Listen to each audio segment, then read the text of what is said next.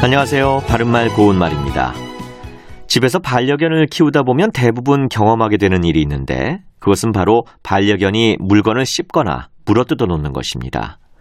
특히 어린 강아지가 물어뜯는 버릇이 생기는 것은 이빨이 자랄 때 생기는 통증과 불편함 등의 스트레스를 잊기 위한 행동일 수 있다고 하지요.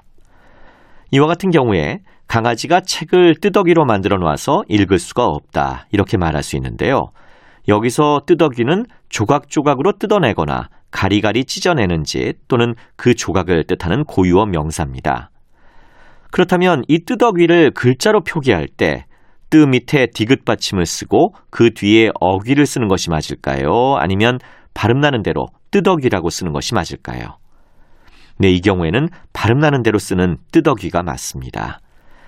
이 말은 원래 동사 뜻다에 명사를 만들던 전미사 어귀가 합해진 것인데 지금은 발음나는 대로 뜨덕이라고 씁니다.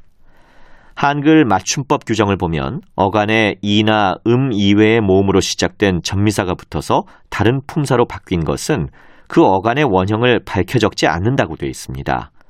뜨덕이는 바로 이 규정에 따라 원형을 밝혀 적지 않고 발음대로 쓰는 것이죠.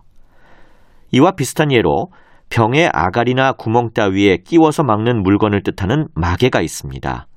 마개는 원래 동사 막다에 명사를 만들던 전미사 애가 합해진 것인데 그 어간의 원형을 밝혀 적지 않고 소리나는 대로 쓴 것입니다. 바른말 고운말 아나운서 이규봉이었습니다.